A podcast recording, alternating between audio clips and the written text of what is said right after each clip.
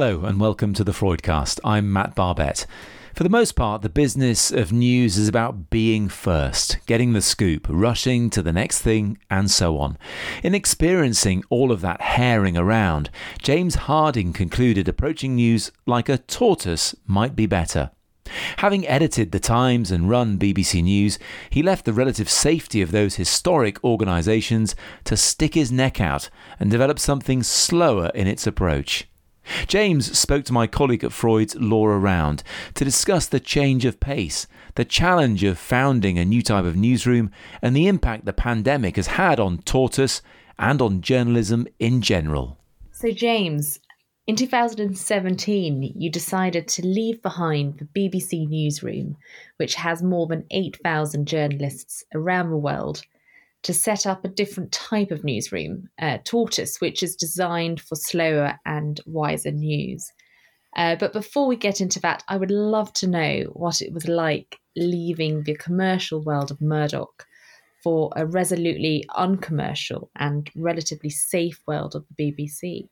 The weird thing is, Laura, is that actually, in some ways, all newsrooms are the same. You know, there's the same metabolism. There are the same kinds of people are attracted. I remember when I left the Financial Times, where I worked first, and then went to the Times. I remember sitting in the very first news meeting and thinking, "Oh, this is all exactly the same." We're having the same conversation. It kicked off with a discussion about labour markets and who was working and who wasn't. And then I remember the second item in that newsroom discussion that day was about a squirrel who'd broken into someone's home while they were on holiday and eaten all their furniture.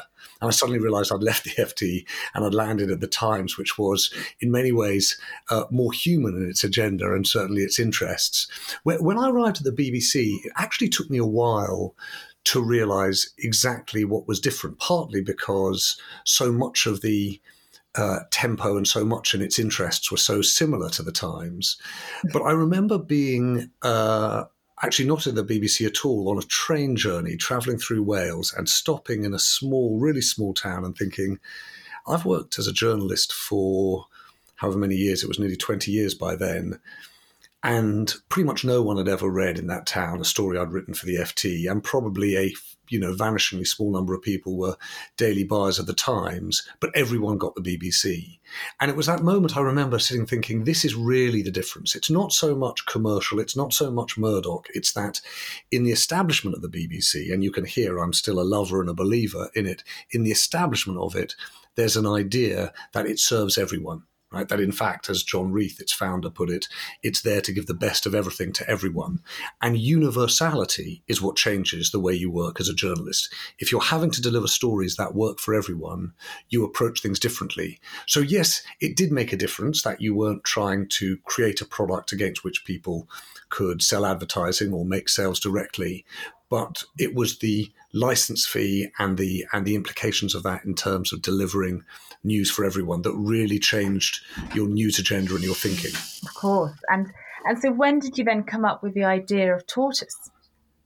Ah, so the the curious thing was when when you arrive at a place like the BBC, there's always someone who takes you around, and I think that the nature of that introduction is that it's supposed to make you feel better, make you feel at home. And I remember the person who took me for my uh, induction um, said, amongst many other things, "Oh, you know that here at the BBC we produce four seconds of news for every second of the day." Wow. And in the course of the time that I was there, I suppose I sat through, you know, a couple of UK general elections, the US presidential elections, two uh, referendums, one in Scotland, one on Brexit, and and it's an amazing privilege. Don't get me wrong to sit in the middle of a newsroom with that level of expertise and that reach. But more and more, I found myself thinking, I've got access to everything and everywhere, but I don't really understand what's driving the news. And it felt to me as though there was a world of noise out there, but understanding the forces that were driving the news, there were fewer people doing that. And there was a chance to try and do something different and try and do slow news, and hence the name Tortoise. Uh, and when we started thinking about slow news, when we started thinking about what a different kind of newsroom would be, you realized you really had to do everything differently. You had to not just take your time. You had to pick your uh, agenda differently. You had to have a different relationship uh, with the people who were coming into your newsroom. You had to open up journalism. All of those things had to change if you were going to try and do news differently. That is fascinating. Uh, the reaction to Tortoise has been very positive, and in fact, it was the largest journalism project to ever be launched on Kickstarter. What was that process like? but really nerve wracking. You know, there's that there's a really weird thing where you think, okay, well, we're about to start, and of course you rev yourself up to an extent. And both Katie Vanneck-Smith, who's my co-founder, and Matthew Barzun, who's my fellow co-founder, and I, all I remember the night before thinking, well, we're going to launch this thing. I wonder whether anyone's actually going to be interested. And um, someone had sent us a, uh, a little tortoise uh, with a bell on it. And so every time someone clicked on and said, "Yes, we'll back you," we uh, we at the time uh, rang that bell, and then very quickly it just took off.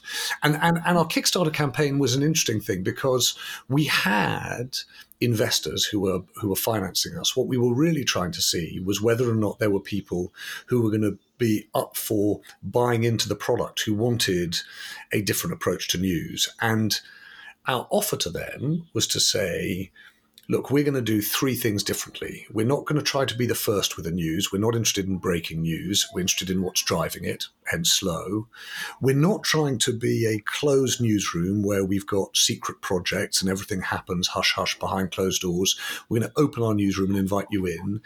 And we're actively, and this in journalism is something of a heresy, we're actively going to take an interest in what happens next. So we had an agenda around our news, around these big five themes technology, the hundred year life, wealth, belonging, and our planet. And those five things have really dominated the way in which we've looked at the news agenda. Um, and so the thing that was really significant for us when we launched on Kickstarter was this sense that, oh, yes, there are people who share our interests and are interested in our approach. You've managed to bring some fantastic journalistic talent uh, onto the team. Um, was that easy from the get go, or is that just sort of as you built more momentum that you started getting more interest? Or yeah, look, I feel really lucky that an amazing group of people have joined us, um, and I suppose the thing is that a lot of us in news, a lot of us in journalism, are trying to figure out how do you do it. Uh, differently, how do you deal with this world of accelerating changes um, in such a way that you're not feeding a headline addiction, but you're trying to take some time to think to get a better understanding. So I think it's all of us. You know, there there are these moments in the media where people stop and say, "Well, how could we do this differently?" And I think that's what brought uh, a group of people mm. together. And so you also host weekly news conferences. Tell us about that. I was on the tube. I remember those days when we were all on the tube. But I was on the tube one morning. This was three, four years ago, maybe even longer. And I was sitting, I was reading my old paper, The Times, and it was actually on the carriage floor. I can't remember why I put it on the carriage floor. Oh, this I, I was looking at the paper and I was reading a letter, and it was a letter about Yemen. And some group of people, three people had written in to talk about the UK government's response to Yemen. And as I was looking at the paper, I then turned to read the leader column, right, the editorials. I suddenly thought, I wonder what the editorial would have read like if it had been written by those letter writers. And the reason I started thinking about this was when I started editing the Times, I'd gone for lunch with uh, with William Rees-Mogg, who was this sort of grandee editor of the paper, and he had taken me for lunch to sort of essentially talk me through it. And we had this very naive and sweet conversation of sort of two newspaper obsessives talking about which was our favourite page in the paper. And, and William loved the letters page. He thought the letters page encapsulated all of the best about the Times. It was its uh, eccentricities and its expertise and the enthusiasms of its readers. And I said that I loved leaders, right? And the reason I loved leaders was when you start thinking what your view is on a subject, actually you discover what you really do and don't know. And it's it's the one that actually I think pushes your journalism forward, pushes that process of interrogating a subject forward. And so I was on this on the tube that day, um, and I was sitting there, and I was thinking to myself, imagine if your letters your leaders were written by your letter writers. Could you tap the expertise and the experience of your readers to inform your journalism? And then I thought to myself, well, you could if you created a forum where you essentially had leader conference, but anyone who was a quote unquote member of your newsroom, anyone who was uh, participating in Tortoise could actually come in and be a part of it. And so we we initially thought of calling them just leader conferences, but uh, we actually call them think-ins because really what it is is it's like one uh, sort of great session where people sit together and try and think through a particular subject or problem. And so we started holding these think ins. Um, they started off, you know, early on, there'd be once or twice a week. Um, and pretty quickly, we were doing one every day. One of them, as you say, is weekly, is just an open news meeting where just anyone can come, anyone can bring any subject they like. We discuss the news agenda as it is. But most days, our think ins are focused on a particular subject. So, um, you know, and then of course, you know, since the pandemic, what you've seen is that we've taken them all digitally. And so we have, you know, really, really large numbers of people joining us every day to discuss and, and examine and debate what's happening in the news. Um, Last night we were thinking a lot about corruption. Tonight we're thinking about the global front line, particularly what's happening in terms of you know, potentially unseen humanitarian crises and the next possible wave into developing countries around the world. Um, but every day we have a different subject that we look at and we bring in expertise, but critically, we hear from our members, we have one rule in these think-ins, Laura, which is no questions. We don't want panel discussions. We want to hear people's different points of view. And the idea is that you take that old leader conference format where everyone pipes up, where it's a system of organized listening and a, a forum for civilized disagreement, you pull those things together to come to a better informed opinion. So that was, if you like, the really key key thing for us at Tortoise. That was that is the the way in which we propel our journalism forward, uh, driven by the ideas of experts we bring in uh, and the and the members of Tortoise itself. I mean, I have to say, I mean, I love your think-ins, and um, you know, I've been a member for a while, um, but your think-ins in particular are, are, is something I, I really, really love about Tortoise, and the lineup during um, this pandemic in particular has been has been very impressive, and as you say, I've noticed it's incredibly well attended. So, I mean, you, you touched upon, you know, you touched upon the pandemic, and your answer just fair. I mean, um, from what I can tell, I think you've, you've already obviously have made a name for yourselves, but especially especially during this crisis, I think you've um, got. It seems to me that you've managed to um, increase your your reach of, of an audience. I mean, how has COVID nineteen affected Tortoise, and um, how have you adjusted to it, as it were? How, how have you responded to it? Well, I think like everything, there's a there's a. Uh, firstly, the truth is, like I think everybody, there's a lot of up and down you know, you know, in the way in which you could sometimes uh, have moods or, or, phases that would run for days or weeks. I think all of us are finding that we can cram a lot of those feelings into a day. But overall, you're right. For us, it has really reinforced what we're trying to do and then revolutionize the way we do it.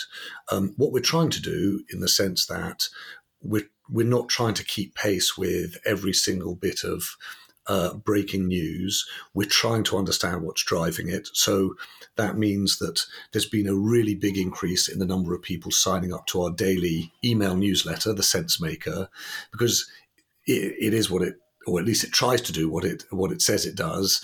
Just make sense of things. Just focus on, you know, whether it's testing and tracing or ventilators or vaccines or international comparisons or you know economic impacts. You know our daily sense makers trying to say okay i know you're overwhelmed by text alerts and and news noise but this is what's really significant we think today. And we do it every day within the context of those big five i mentioned you know the planet, belonging, 100 year life, uh, technology, and wealth. We keep on looking at things through that lens. but having a news agenda that's not trying to do a lot and do it quickly, but identify what matters. There's been a real uh, appetite for that. And then when I say it's revolutionized the way we've do, done things, is that, of course, we were hosting our think-ins um, originally in, in, our newsroom uh, in in central London. Um, I mean, really, actually, around the corner from Freud's offices, we were, you know, 500 yards away, and there were a couple of issues with that. One was just space you know, so we started off, there were not so many of us, but pretty quickly we were selling out. And even when we sold out, that meant we would have 750, 800, maybe 1,000 people come through our newsroom in a week. As we move to something digital, there were, obviously the numbers are much, much larger, you know, and now on an average week, um, there are probably eight to 10,000 people signing up for Tortoise Think-ins and our partner events. And oh so there's been something that's been transformative about digital think-ins. But the thing that's really excited me about that is not just the scale of it, which obviously matters, but also the big issue for us was always how do you have an open newsroom that's not constrained by its geography? That's not just a group of people in London taking a kind of London view of the world. And how do you have a mix of people with really different views? Because there's no point touting yourself as a forum for civilized disagreement if everyone arrives with the same point of view. And the thing that's been amazing about digital is that actually a digital think-in, the newsroom itself is more open, it's more accessible, and in a strange way, it's more democratic. Everyone, if you like, is in the same shaped screen and has, in that sense, the same status. And so, what we've felt is that although of course we've had our sort of cl- you know clunks and glitches actually as a way of communicating to people around the world in different parts of the country and on a whole range of subjects it's been it's been extraordinary and given us a sense of what a really open newsroom could be mm. and um, just thinking a bit more widely on the impacts of COVID nineteen, I mean, what what impact do you predict the pandemic is going to have on on journalism as a whole? Well, there, you, you know, there there are two broader issues. I think one is economic. So even while journalists are doing something that is incredibly valuable, um, the business model of it is under assault in a host of ways. You know, putting aside the BBC and the license fee, you know, um, in businesses that are ad funded are going to are facing an incredible assault on their business model, one that's gone on for a long time but now has just accelerated. And then I think there's this second set of questions, which is about the way journalism is conducted and what people think of the journalism they're getting. Do they feel as though it informs them? Does it provide context for the way in which things are happening? Does the does the journalistic pack operate as a pack, or does it give a real diversity of views and insights? Do, do we feel as though our media gives us a sort of day trader's point of view? you know stuff that's relevant within the 24 hours or a, or a longer a longer look at things. So I think they're two different issues, and they're both obviously profound. The economic one, but also the the the, the service itself of journalism. Both of those things I think are being tested. The you know, I suppose the one thing that um, you know. It, you don't want to when you feel as though everyone is working incredibly hard under really difficult circumstances to be you know to to be too negative about it and there's something obviously that is really valuable now and valued about information in a way that perhaps been lost uh, uh, in in more normal times. Um, but there's no question at all that it's really challenging. And and I suppose if I'm candid about the way I feel on this, I'm really aware that the the news media so far, and perhaps understandably, has really focused on the health crisis and taken the economic havoc as secondary. And it's almost as though the government's uh, narrative on this, which is you know you can't get the economy restarted unless you've you you know you've dealt with the health problem, has sort of been imbibed somehow. I think that these things are both real, that both the health and the economic issues are real. They are both causing, obviously, death on the one hand, but also pain, suffering, and, and they have to be addressed in lockstep. And that's not just by politicians and policymakers, that's by the media too. So I suppose if there's a tilt to me, it's about how you begin to focus in a way that's much more, that makes people much more aware, not just of the acute health crisis, but of the chronic uh, economic one. Another thing I just wanted to touch on is last year you launched the Responsibility 100 Index, um, a ranking of the FTSE 100 companies and their yeah. commitment to key social, environmental, and ethical objectives inspired um, by the UN Sustainable Development Goals, which are, of course, very close to our heart here at Freud's. Um, what has the reaction been to this index? Well, it's been it's sort of been amazing. I'll tell you I'll tell you where all of that came from, which is that um, Richard Curtis, the mighty Richard Curtis, um, I was talking to once, and he was talking about comic relief, and then was talking about uh, an idea he'd had, and this was a few years back, um, for or at least a year or two back, um, for an investment fund, right? So rather than just actually donating money to advance the the to address the problems you see, could you create a fund that would invest in some of the answers to those problems? And then as his thinking developed, he uh, and I know Freud's have been uh, backs of this and, uh, and helpful. Tim have thought actually, how do you instead of creating a fund? incentivize funds, particularly pension funds, to invest in um, in businesses that are going to be good for the environment, that are going to address social inequalities, that that are going to be fair in their governance. And when he started talking about that, I remember thinking, oh, you know, the problem is I don't really know which of the companies that are good and which aren't. And how do I tell the difference between the companies that say they're doing good deeds and those that actually are? Um, and a colleague of mine had joined us at Tortoise, who used to run Moody's, the ratings agencies, and the ratings agency, sorry, and and had worked on building something called the Prosperity Index. So she was really used to developing really complex data sets to answer, you know, very big public questions. And the, the, the question we had was could you measure the FTSE 100 companies against, as you say, the UN's SDGs, the Sustainable Development Goals. And she and a group of uh, uh, data scientists sort of sat in a windowless room for a number of months and came out with a way of doing that. And that was the responsibility 100 index. Um, and it's been amazing. And perhaps, Laura, I think the most amazing thing, um, and in fact, we talked about it at uh, Gold's house in uh, in Davos. So Richard Curtis was there, and the Freud's team were there. Um, and it was really amazing because perhaps the most valuable thing is not the ranking but the process. The thing that really has struck me is that some of the data that we've got around this, some of the data around emissions, for example, you know, is not perfect, but but good and it has a certain level of confidence amongst people some data around things ranging from human rights to water pollution to biodiversity impacts well, people are really divided on whether or not there's any reliable data and whether or not it's possible, therefore, to measure what different companies are doing.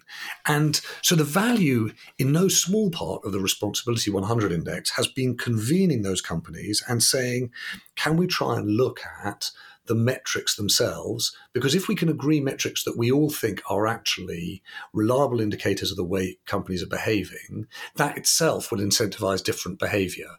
And the reason we did it on such a big canvas, the UN Sustainable Development Goals, was we didn't want to just um, uh, focus on planet. We wanted to focus on people and planet, and that's and that's what we've done. And out of that, we've now built this thing called the Responsible Business Forum, where companies can come together and argue and debate about the, the metrics themselves. And I know that sounds really sort of technocratic as a way of handling this problem, but actually, if you care about it, you want to make sure that it's not just a chief exec who's out you know, saying what needs to be said, but the company itself is doing it. And so the Responsibility 100 Index has this measure, the walk versus the talk, and it measures what people say against what they're actually doing.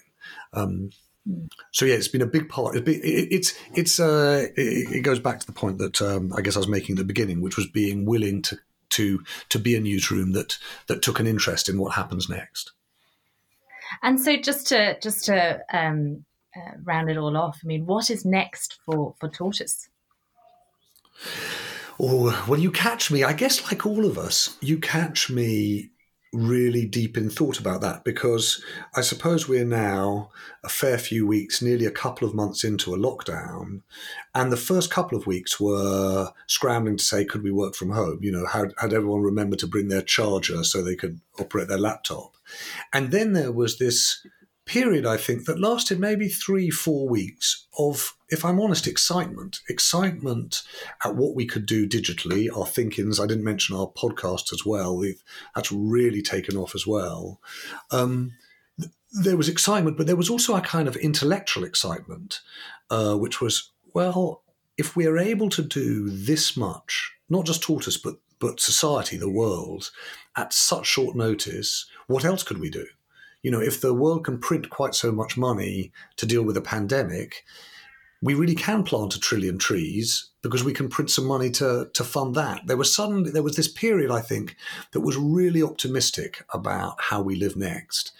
And then I suppose the last few weeks have been much more dominated by the the prospect of a serious recession and a long slog uh, to to get back to work, but then to get back to work in a way that does uh, prioritize the things that things that we care about.